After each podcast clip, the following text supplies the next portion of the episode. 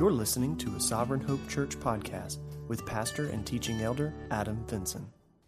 As you're being seated, I want to invite you to turn in your Bibles to Second Thessalonians chapter 1. Second Thessalonians chapter 1. This morning we're going to blend a little bit about what we've been doing in the Gospel of John with where we're at in our earthly calendar of the new year and just the opportunity that that affords to uh, make plans for the coming year. Um,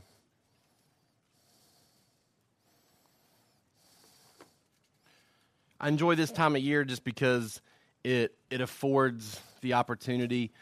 Um, typically, because we're out of work for a little bit of time due to the holidays, and with the new year upon us, there's a lot of talk and discussion about uh, what took place in the previous year and, and what plans and hopes you have for the coming year. And so um, it, it's a great opportunity to kind of self assess where you're at in life and maybe where you're wanting to go um, in the coming year. Another great way to challenge yourself in this area is to sit down and watch some home videos, which I did last night as well. And that'll always get you thinking about uh, where you're at and where you're going. Um, it was crazy. We were watching, uh, we probably ended up watching home videos for like an hour last night at my mom's house. Um, these were all from the late 80s. And it was, uh, it was crazy to think about the fact that I'm older now than my dad was in the home videos that we were watching. And it was just kind of eye opening to think about. Um, it was crazy because Andrea and her family are on the home videos too when they came to visit us at spring break in Panama City. And we were talking about how, oh, it's kind of like how some of the, the people in our church interact with our kids. And we were talking about like grown up Maggie. And, um, but it was crazy too to think about the people that we were talking about in our church were actually more the age of our parents in the video, and that, that Andrea, I think, was the age of Juju um, in, in the home videos. But um, just kind of crazy for me to think as I'm watching and, and, seeing my dad and our family and and who my dad was at the time and kind of where we went as a family. Um, it was a good time for me to just kind of pause and think and say, okay, where where are we at as a family at my house and and where are we going as a family and where do I want to see our family go and you know what do I want my kids to look back on and, and see at this time of, of their life and, and and who we were and where we went from here and so um, I, I, love this time of year because it gives us that chance to to pause and to reflect and, and to see kind of who we are uh, from this past year and and maybe where we're going in the in the year to come. And so we're going to look at the, the the topic of of resolutions as you'll continue to probably see podcasts and articles and blogs posted over the coming days that will challenge you uh, specifically in the area of Bible reading plans. This is a time of year where people start to make commitments about uh, time in the Word and what that's going to look like. And um, so, just a lot of different opportunities in the next few days to, to think and ponder. And like I said, I want us to have some extended application time at the end of today's sermon for you to have just some opportunities to think and reflect and ponder as well. So, we're going to jump right in um, this morning.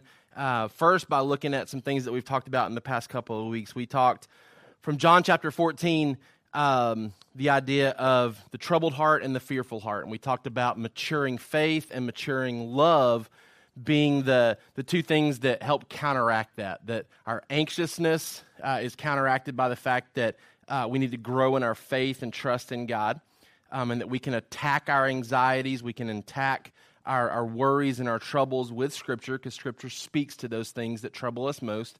And then we talked about the cure for the fearful heart, uh, comes from a maturing love, a maturing love for God that, that then leads to obedience to his commands, which specifically we see most oftentimes being reflected in how we treat each other, that we love God by loving others around us, right? Um, and in Second Thessalonians chapter 1, we see the believers in this passage described as people who are maturing in their faith and maturing in their love. It says in Second Thessalonians chapter 1, verse 3, we ought always to give thanks to God for you, brothers, as is right, because your faith is growing abundantly, and the love of every one of you for one another is increasing, Therefore, we ourselves boast about you in the churches of God for your steadfastness and faith in all your persecutions and in the afflictions that you are enduring. So you see these people being described as the type of people that we want to be based on what we're seeing in the Gospel of John, right? That we are going to go through difficult times that are going to potentially cause the opportunity for us to be anxious or to be troubled. And these individuals in Thessalonica are enduring that type of setting. But Paul talks about the fact that because their faith is increasing, because it's growing abundantly, and because their love for each other is increasing, they are weathering this storm. Their maturing faith and their maturing love is sustaining them through uh, these times. And so they're able to give thanks to God for these brothers who are, who are um, enduring these afflictions. All right? Um, last week we saw from the Gospel of John in chapter 15 what it looks like for us to abide in Christ and therefore be fruitful as Christians. We said that true Christians abide in Christ by knowing and responding to his word, which allows them to produce increasing fruit and experience lasting joy. So we talked last week about what it meant to abide in Christ. We said that it means that we're united to him in such a way that all of our life is now drawn from following him through his word and living out obedience to him by the ways we interact with others in this world. That, that to abide in him, to be connected to him in such a way that our whole life is really defined by what he says in his word, and it's shaping the way that we're interacting with each other around us. We talked about the different fruits that we're to produce. We talked about Galatians 5 and the character change that we're to see uh, when the Holy Spirit's working through us, that the fruits of the Spirit are, are what become uh, what we become known for. We talked about rejoicing uh, and praising God while serving others. Hebrews 13, 15, the idea that we praise God for the things that we have and we turn around and we give to those around us as a way to serve. And then we talked about from Proverbs 10, 21, uh, the idea that our words uh, become the type of words that feed other people around us, that we are known as people who speak into the lives of others and encourage them lift them up, challenge them, word that, words that feed others. Proverbs 10 21. Uh, then we talked about some truths from John chapter 15. Uh, if you're not producing spiritual fruit, you're most likely not in Christ. That if you are in Christ, you're producing fruit, but you're most likely going to be pruned as well uh, so that you can produce more fruit. Bobby did a great job of sharing um, on the realm just the idea of, of why God prunes or why even a gardener would prune plant so that it produces the opportunity for more fruit to be grown. And so, um, if you're in Christ, you ought to be producing fruit, and we can expect that God's going to prune us. He's going to potentially remove things from our life uh, that will allow more fruit to be grown in its place. Um, we talked about not producing fruit to be saved. Instead, our fruit proves us to be saved. We talked about producing lasting, eternally valuable fruit um, that comes from abiding in Christ. We talked about abiding in Christ involves us drawing life from His Word, responding in loving obedience to His Word. That if we're truly abiding in Christ, we'll see prayers answered, that we'll experience unwavering joy, that we'll see increasing and lasting fruit. Um, and then we said specifically the command that we're to obey, the fruit that we're to produce from that passage is sacrificial love for each other. And so I challenged you at the end of last week's sermon how do I know if I'm abiding in Christ? How do I know if I'm if I'm truly a believer, we left you some, with some questions to ponder. Do you see fruit in your life? Do you see change in who you are and how you interact with the world around you? Do you encounter pruning? Do you experience trials and challenges and difficulties that ultimately lead to more fruit coming out in your life? Do you witness answered prayers? Do you make requests in alliance with God's will and see Him answer those requests? Uh, do you have a desire to serve others? Do you have a growing love for the local body? And do you experience joy? Do you, do you see peace and hope in the midst of your difficult circumstances? All right, so that brings us to what I want to share from Second Thessalonians chapter 1 today. It's a passage that we've looked at several times in the past when we come to the idea of making New Year's resolutions. And we, and we come to this passage because of what's said in verse 11 and verse 12. It says, To this end, we always pray for you that our God may make you worthy of his calling and may fulfill every resolve for good. That idea of resolve for good is that idea of making resolutions. That, that, that Paul says, I'm praying that to this end, God would fulfill every resolve for good and every work of faith by his power. Why? Verse 12. So that the name of our Lord Jesus may be glorified in you, and you in him, according to the grace of our God and the Lord Jesus Christ. So there's this idea here that Paul says he's praying for this group of people, that God would make them worthy of his calling and fulfill every resolve for good in their life so that ultimately Christ can be glorified through them. Our summary sentence for today as we think in terms of resolutions and resolve for good, I want us to think in terms of that fruit that we're called to produce from John chapter 15. In order to produce lasting fruit in 2020, which is crazy to say that, that that's the year we're, we're heading into, we must resolve to do good by making intentional plans to grow in our faith in God and in our love towards each other. So, going back to what we've said, this idea of maturing faith and maturing love, we want to grow in both areas in this coming year. Uh, we want to make intentional plans to grow in both areas this year so that we can produce lasting fruit in this next 365 day calendar. For our kids this year, we should have a goal of trusting God and loving others more. So, in order to produce lasting fruit in 2020, we must resolve to do good by making intentional plans to grow in our faith in God and in our love towards each other. Maybe an important quote to, to think about during this time is that people do not drift towards holiness. People do not drift towards holiness. New Year's provides an opportunity for us to consider our ways and to make changes if needed because we don't drift into holiness. We don't we don't drift into sanctification. We don't drift into becoming more like Christ. There, there's some intentionality on our part that's needed to work out our salvation if we are going to become more like Christ. If we are going to pursue holiness, it takes intentional effort on our part to make plans to do so. Because left in and of ourselves, we will develop habits that will, will keep us from moving in the direction of holiness. That idea of resolve that we see here in first in Second Thessalonians 1. It means to settle or find a solution to a problem, to decide firmly on a course of action, or to develop a strategy for something to happen. So, resolving or making a resolution is to settle or find a solution to a problem, to decide firmly on a course of action, or to develop a strategy for something to happen. There's a couple other passages that we've referenced previously that, that talk about men who resolved or planned to live in a certain way for a particular reason.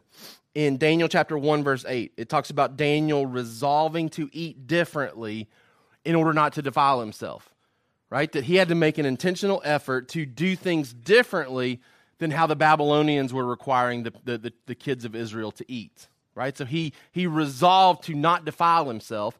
He resolved to do things differently, and so he structured his diet in a different way.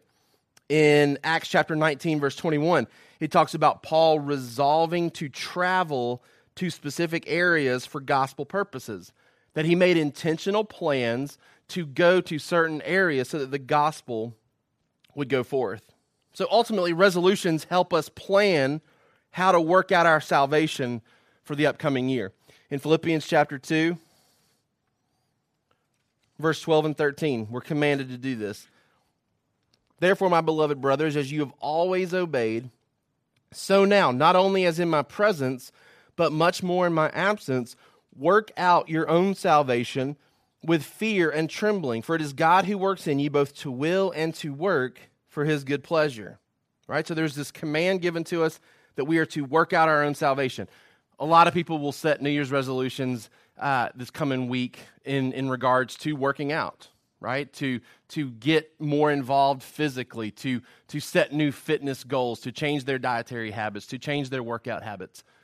Here, we're told to change or to challenge ourselves from the, from the spiritual side of things when it comes to working out to work out our own salvation with fear and trembling. And so resolutions give us a plan for how we plan to do that over the upcoming year by moving forward in our growth in Philippians chapter 3. So one chapter over in verses 12 through 14 it says, "Not that I have already obtained this or am already perfect, but I press on to make it my own because Christ Jesus has made me his own." Brothers, I do not consider that I have made it my own, but one thing I do, forgetting what lies behind and straining forward to what lies ahead, I press on toward the goal for the prize of the upward call of God in Christ Jesus. This idea of moving forward, growing in our sanctification, working out our salvation. I want to read for you an article that Tim Challies wrote. This was back in 2014. It's on the uh, the topic of habits in our life. It says, Habits are tricky things. We are more than our habits, but certainly not less. We live so much of our lives according to our habits, but still remain responsible for what we do and what we do not do. Some habits emerge without any thought and through mindless, repetitive actions, while others are formed only through deliberate effort. As Christians, we work to build godly habits and put aside ungodly habits, but learn not to depend on habits for our salvation or lean too heavily upon them for sanctification. Habits are the subject of the best selling The Power of Habit Why We Do What We Do in Life and Business by Charles Duhigg. It is a fascinating book, and especially so when it focuses in on the habits that make our lives what they are. We are creatures of habit, and I have to assume that God designed us this way. He designed us so we form neurological pathway, pathways that condition us to do certain things in a kind of routine. When a habit emerges, the brain stops fully participating in decision making. It stops working so hard or diverts focus to other tasks. So, unless you deliberately fight a habit, unless you find new routines, the pattern will unfold automatically. Think about that. Some of the habits that maybe you have in your life, things that you don't even have to think about, that you just automatically do, some maybe on a daily basis, uh, because you've created that pattern in your life. I know for me, um, I've, I've created a pattern of, of waking up early in the morning to where even when I'm on break, sometimes it's hard to break from that habit and actually sleep in because I've created this pattern in my life where this is the time that I get up. My body's conditioned to do that. I don't have to think about it. Here we see both the beauty and the horror of habits. The beauty of habits as they would exist in a perfect world, and the horror of habits as they exist in a sin stained world. Habits allow behavior to unfold automatically and without thinking, so that once we set them in motion, they unfold along established pathways. The problem is that your brain can't tell the difference between bad and good habits. And so if you have a bad one, it's always lurking there, waiting for the right cues and rewards. Both virtue and vice can be packaged within habits so that to some degree, both positive and negative actions can be done on a near subconscious level. This is why we teach ourselves to form habits like reading the Bible at the very beginning of the day or to have family worship immediately after dinner. Once the habit is established, we will obey its summons to do those things that are so important to our lives. And this is why we have such trouble battling those long established habits of sin. Once the habit is established, we will battle to disobey its summons to do those things that are so destructive. It seems like it should be so easy to stop looking at pornography, to stop drinking to excess, or to stop gorging ourselves on food, but our habits drive and cajole us into old patterns. At heart, habits are quite simple. This is how we this is how new habits are created by putting together a cue, a routine, and a reward, and then cultivating a craving that drives the loop. The craving is the key. The things we crave are the things that power our habits. If we are to form good habits, we need to crave the right things. And if we are to break bad habits, we need to learn to control the bad cravings. Duhigg says cravings are what drive habits, and figuring out how to spark a craving makes creating a new habit easier. Duhigg looks at habits from a decidedly non Christian and evolutionary perspective, but still offers a great deal of wisdom that will be of great interest to Christians. I was especially interested to see Duhigg enforce the importance of community in overcoming negative habits. The evidence is clear. If you want to change a habit, you must find alternative routines, and your odds of success go up dramatically when you commit to changing as part of a group. Belief is essential and it grows out of a communal experience, even if that community is only as large as two people.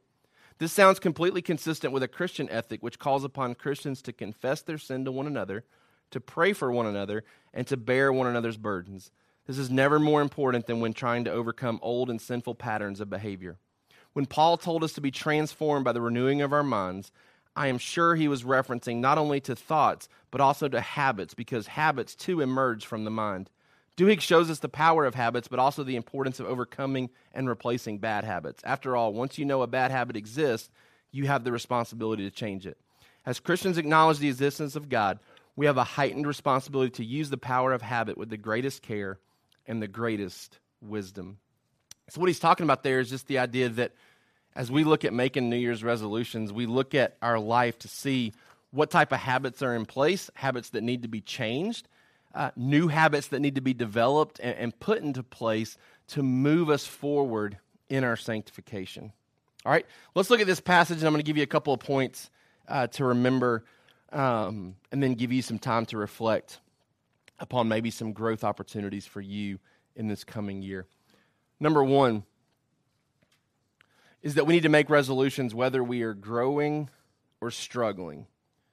What do I mean by that?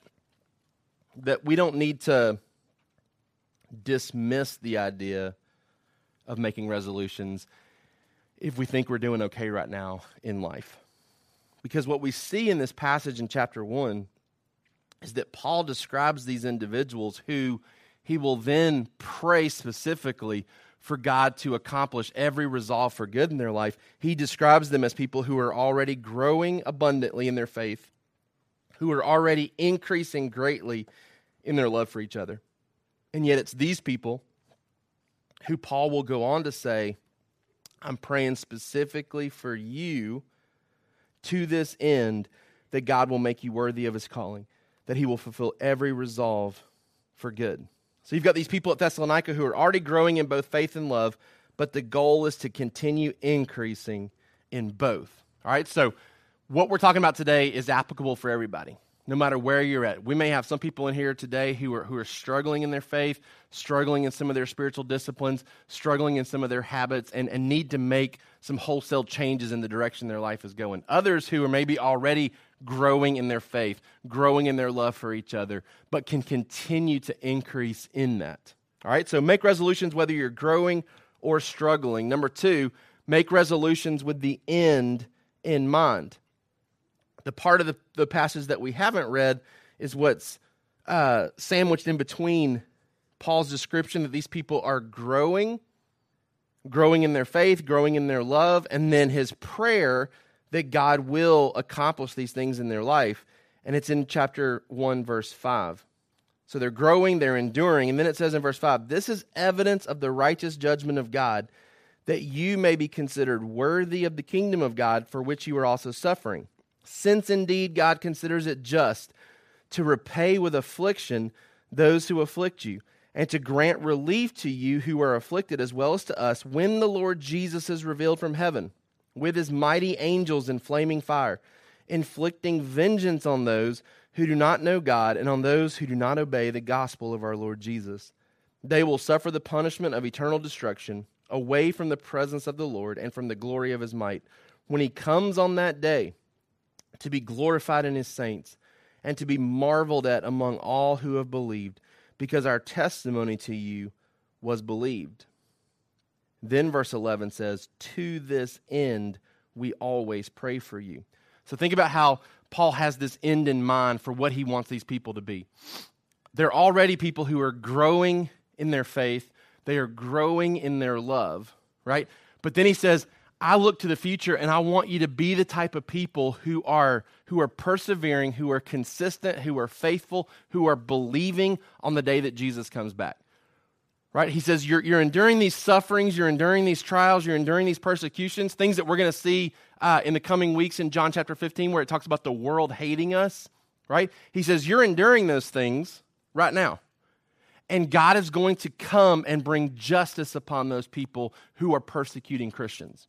All right, so he gives this description of how God comes and brings justice, repays with affliction those who afflict you, grants relief to those of us who are believers. He's going to bring vengeance and judgment upon those who are described as people who um, uh, don't obey the gospel of our Lord Jesus, right? That he's coming back for people who are described as those uh, who are saints, uh, those who are believing the testimony right? So he has this end in mind uh, of what he wants these people to become. And it's that end in mind that shapes his prayers in the present. And he says, I'm praying for you that God will accomplish every resolve for good to make you these type of people. To make you these type of people. He describes what he wants the people to be known for in the end and then prays for them specifically to be faithful, persevering, and believing. Right? So so one thing that I'm doing personally for me this year as I think about what I want 2020 to be for me from a personal standpoint.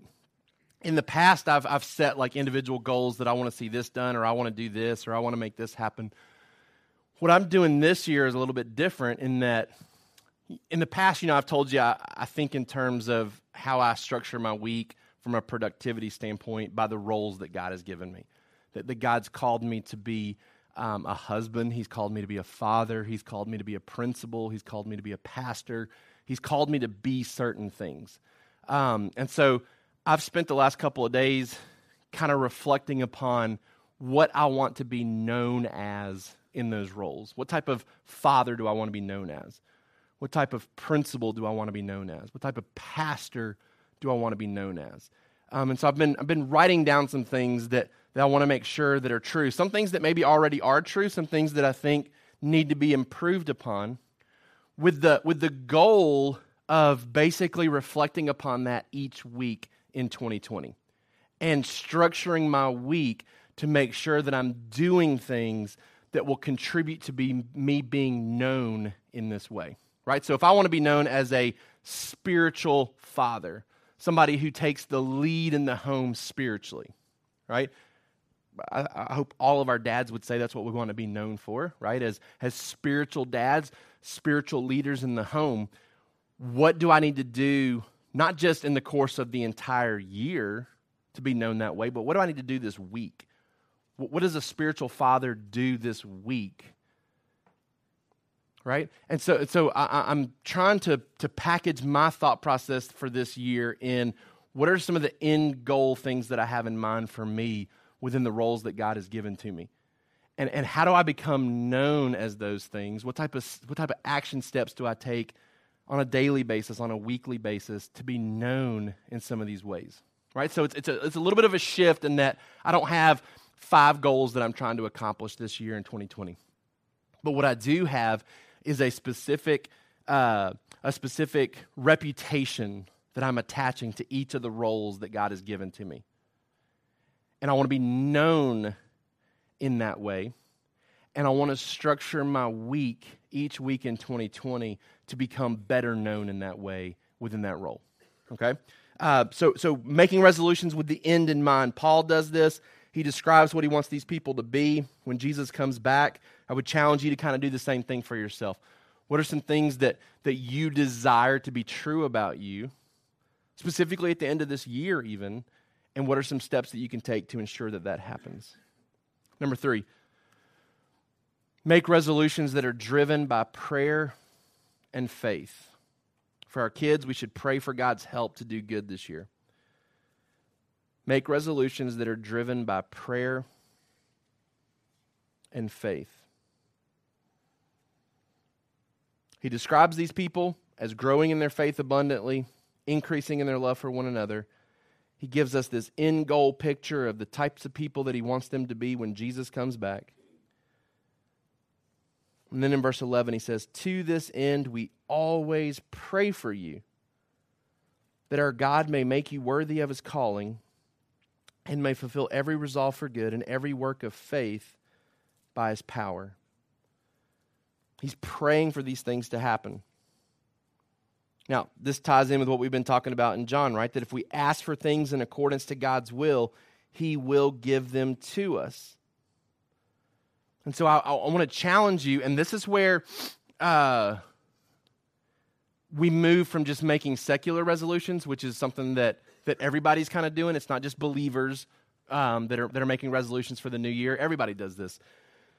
But it becomes a uniquely Christian thing when we begin to connect our resolutions with Scripture so that you ensure obedience to His Word is happening as you carry these things out, and you guard yourself and protect yourself when you are tempted to falter. Right?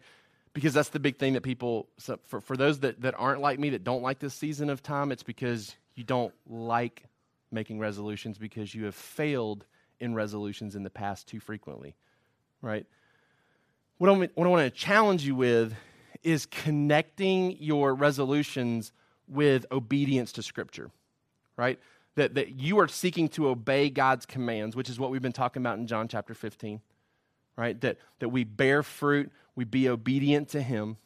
Connecting your resolutions with Scripture makes them works of faith. Because what we're saying is, is that I want to love my Savior faithfully by abiding in him and being obedient to his commands. And when I am tempted to, to falter, right, I have scripture to come back on and lean upon and trust in, and, and, and scripture to pray that would be accomplished in my life. Right? We talked, I think, uh, last week when we were talking about prayers that can be prayed, that, that we can pray confidently prayers of sanctification and trust God to answer those prayers because it's his desire. It's his desire to resolve every good work in our life. Right? It's his desire to, to have us work out our salvation. It's his desire for us to press on and to take hold of our faith moving forward into the future.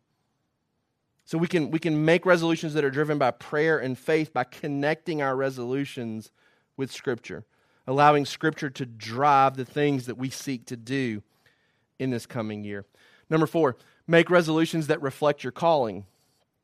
Make resolutions that reflect your calling. We are called to bear fruit as proof that we are his disciples. So when it talks about him um, praying that God would make them worthy of his calling, it's not that, that, that we have to become worthy of our salvation. Instead, we are living in such a way that shows that we are truly called. In 1 Thessalonians chapter 2, verse 12. It says, We exhorted each one of you and encouraged you and charged you to walk in a manner worthy of God, who calls you into his own kingdom and glory. Right? This idea that we're to, we're to live in such a way that's consistent with God's kingdom. In Philippians chapter 1,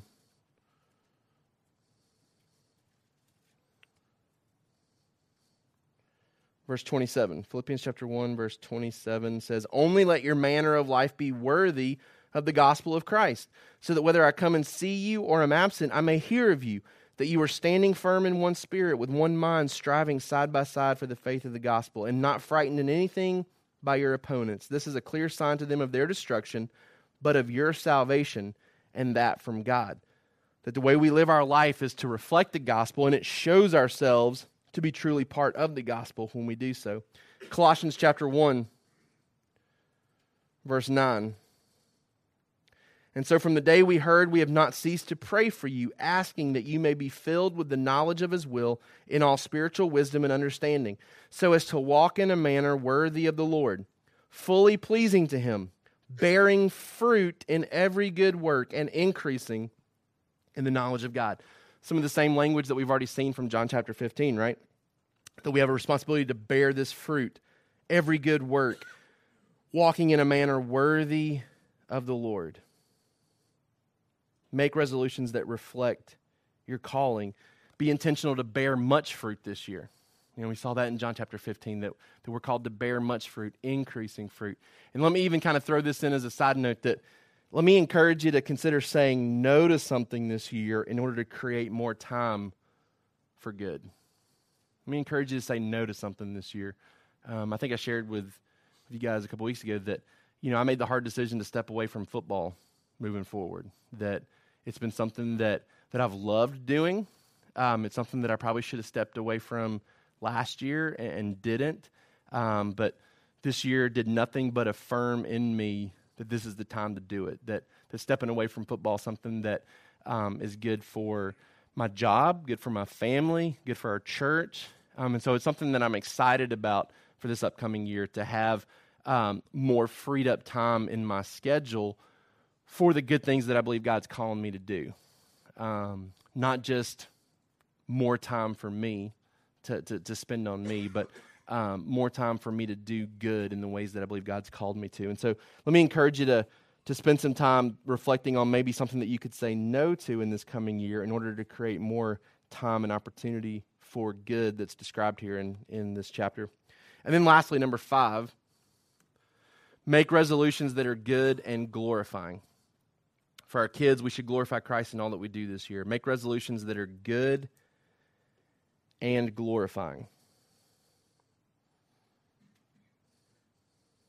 We want to resolve to do good, not just for ourselves, but for others this year. Sometimes people get so caught up in their resolutions and it's all about bettering themselves and very little focused on the good of others around them. And so let me challenge you to, to think through how you're going to use this upcoming year in a way that will serve those around you. We want to do good to those around us. We want to resolve to do good so that Christ is glorified in us that ultimately the things that we do this upcoming year, the things that we resolve to do, should make much of Him by how we do them. So that the name of our Lord Jesus may be glorified in you and you in Him according to the grace of our God and the Lord Jesus Christ. And something that we did last year in, in talking about some of our resolutions was to try to connect uh, with some of the things that we've been learning, we had been learning specifically in the book of Hebrews as we were coming out of our study in Hebrews. And so I want to do the same thing in regards to what we've been studying in John. So I went back and looked at the sermons that we've had since our last application Sunday. I want to give you some some some things to to look at resolving to do in this coming year that tie into what we've been learning in the Gospel of John. Uh, specifically, resolving to be untroubled this year. That in a in a society and a culture where anxiousness is very common, that you would make a decision this year where you commit to soothing your heart through Scripture. Remember, we talked about the fact that, that our anxiousness can dissipate, our, our troubles can, uh, can be removed by connecting the truth with Scripture to those troubles. That, that Scripture speaks to those things, and, and, and it's a command that Jesus gives for his disciples to not have troubled hearts. And then he goes on to talk about the truth of his word that is the solution to those troubles. And so I want to encourage you to, to resolve to be untroubled this year, to commit to soothing your heart through Scripture. To secondly, to resolve to be prayerful this year.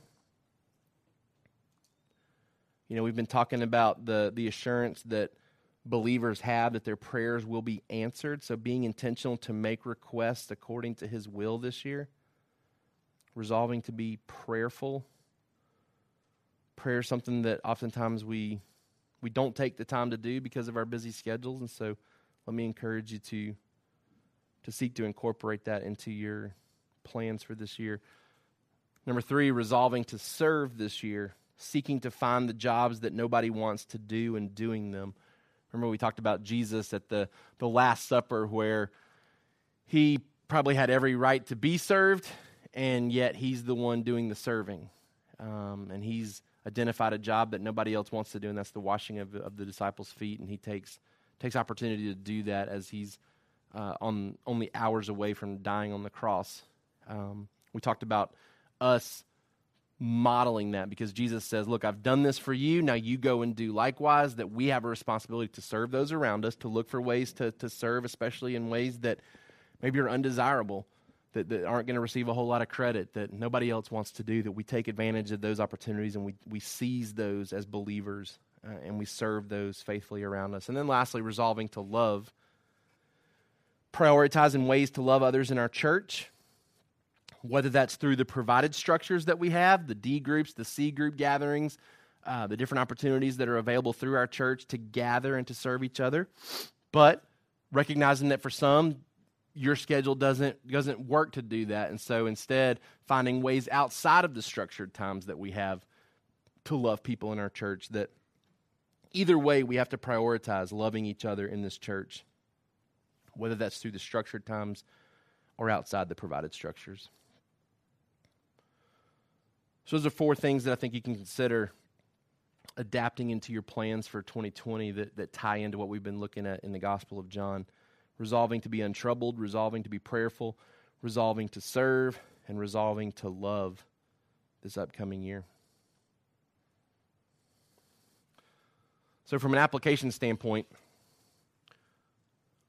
planning to do good this year by making specific resolutions for this year, committing to pray for the fruitfulness of those plans, and then sharing your resolutions with others so they can pray with you. And so, what we're going to do for D groups this year, this month, is to to have you kind of share uh, your goals and plans for this upcoming year. So, when we gather here at the beginning of January, there's not going to be a passage that we're reading and studying and, and coming to talk about. Instead, we're going to kind of share the the fruit of our reflection uh, of what we want 2020 to be. And and what I'd love is to have you be able to share goals and resolutions and it be tied to scripture right? And so you take the time to to say okay these are things that i want to to see done in my life or areas that i want to focus in on in my life that that i want to be intentional to bear fruit in this area right? Um, and that you tie that into scripture so that it's very apparent very obvious that that what we're trying to do is to be obedient to scripture um, so that it is a work of faith that that we can rely upon uh, throughout the year to come back to to see this is why I'm doing this because it's in submission to God's word. And then to be able to take that even into our family worship time this week and to talk about goals that you would like to see accomplished as a family in 2020 and then even some goals you can help your kids accomplish in 2020 as well. All right, so here's what we're going to do we're going to um, dismiss our kids and our youth to their discipleship classes. So if you got kids or youth that are part of those classes, they can be dismissed to the back for their time. All right, all the kids are gone, right? And it's only 11:15. Because here's here's what here's what typically happens is when when we talk about resolutions, everybody in theory says, "Man, that's that's what I want to do this year. I want to set aside time to think about my goals, to think about what I want to see God do in my life in my family's life." Um, but then we leave and we go to lunch and we've got plans for the afternoon and we get busy and and before we know it, it's January 5th and we start panicking because it's like, do I even need to set goals now? Because I'm already five year, five days into the new year. Um, and so, what I really wanted to do today was to set aside some intentional time for you to have to just say, you know what, there's no distractions right now. The, the kids are taken care of; they're in their classes. Um, you were planning to leave at 12 anyways, and so you've still got 45 minutes until you were even thinking that we were going to dismiss. Um, and so you've got intentional time right now to just pause and to reflect and to pray and to think and, and, to seriously consider what does it look like for you to be fruitful in 2020. Um, you may not get set aside time like this between now and January 1. Um, and so let me encourage you to take advantage of that opportunity right now. I'm not going to distract you by putting you into groups to talk. I'm not going to distract you by continuing to talk up here. We're just going to have some quiet music playing. If you've got some, Dave, that um, we could have as some background. Um, but I'm just going to give you some time to, to pray and to reflect and to, to think about what it looks like for you to be fruitful in 2020, to, to set some goals, to, to pray through some goals, um, to look through Scripture, uh, to connect those with Scripture, um, but to at least have the next 30 minutes or so to say, you know what, um, I've got some time to think and to ponder and to reflect and to let God and the Holy Spirit move in my heart and, and direct me a little bit right now. So it might be a little bit awkward for you because, again, we're not going to have anything guided or directed beyond this until we come back and we'll sing one more song to close out. Um, but this is a chance for you to take advantage of this opportunity to, to pause and to reflect and to meditate a little bit. Thank you for listening to the Sovereign Hope Church podcast. We trust that you've been encouraged by the word. For more information about our church, please visit our website at www.sovhope.org. Again, that's www.sovhope.org.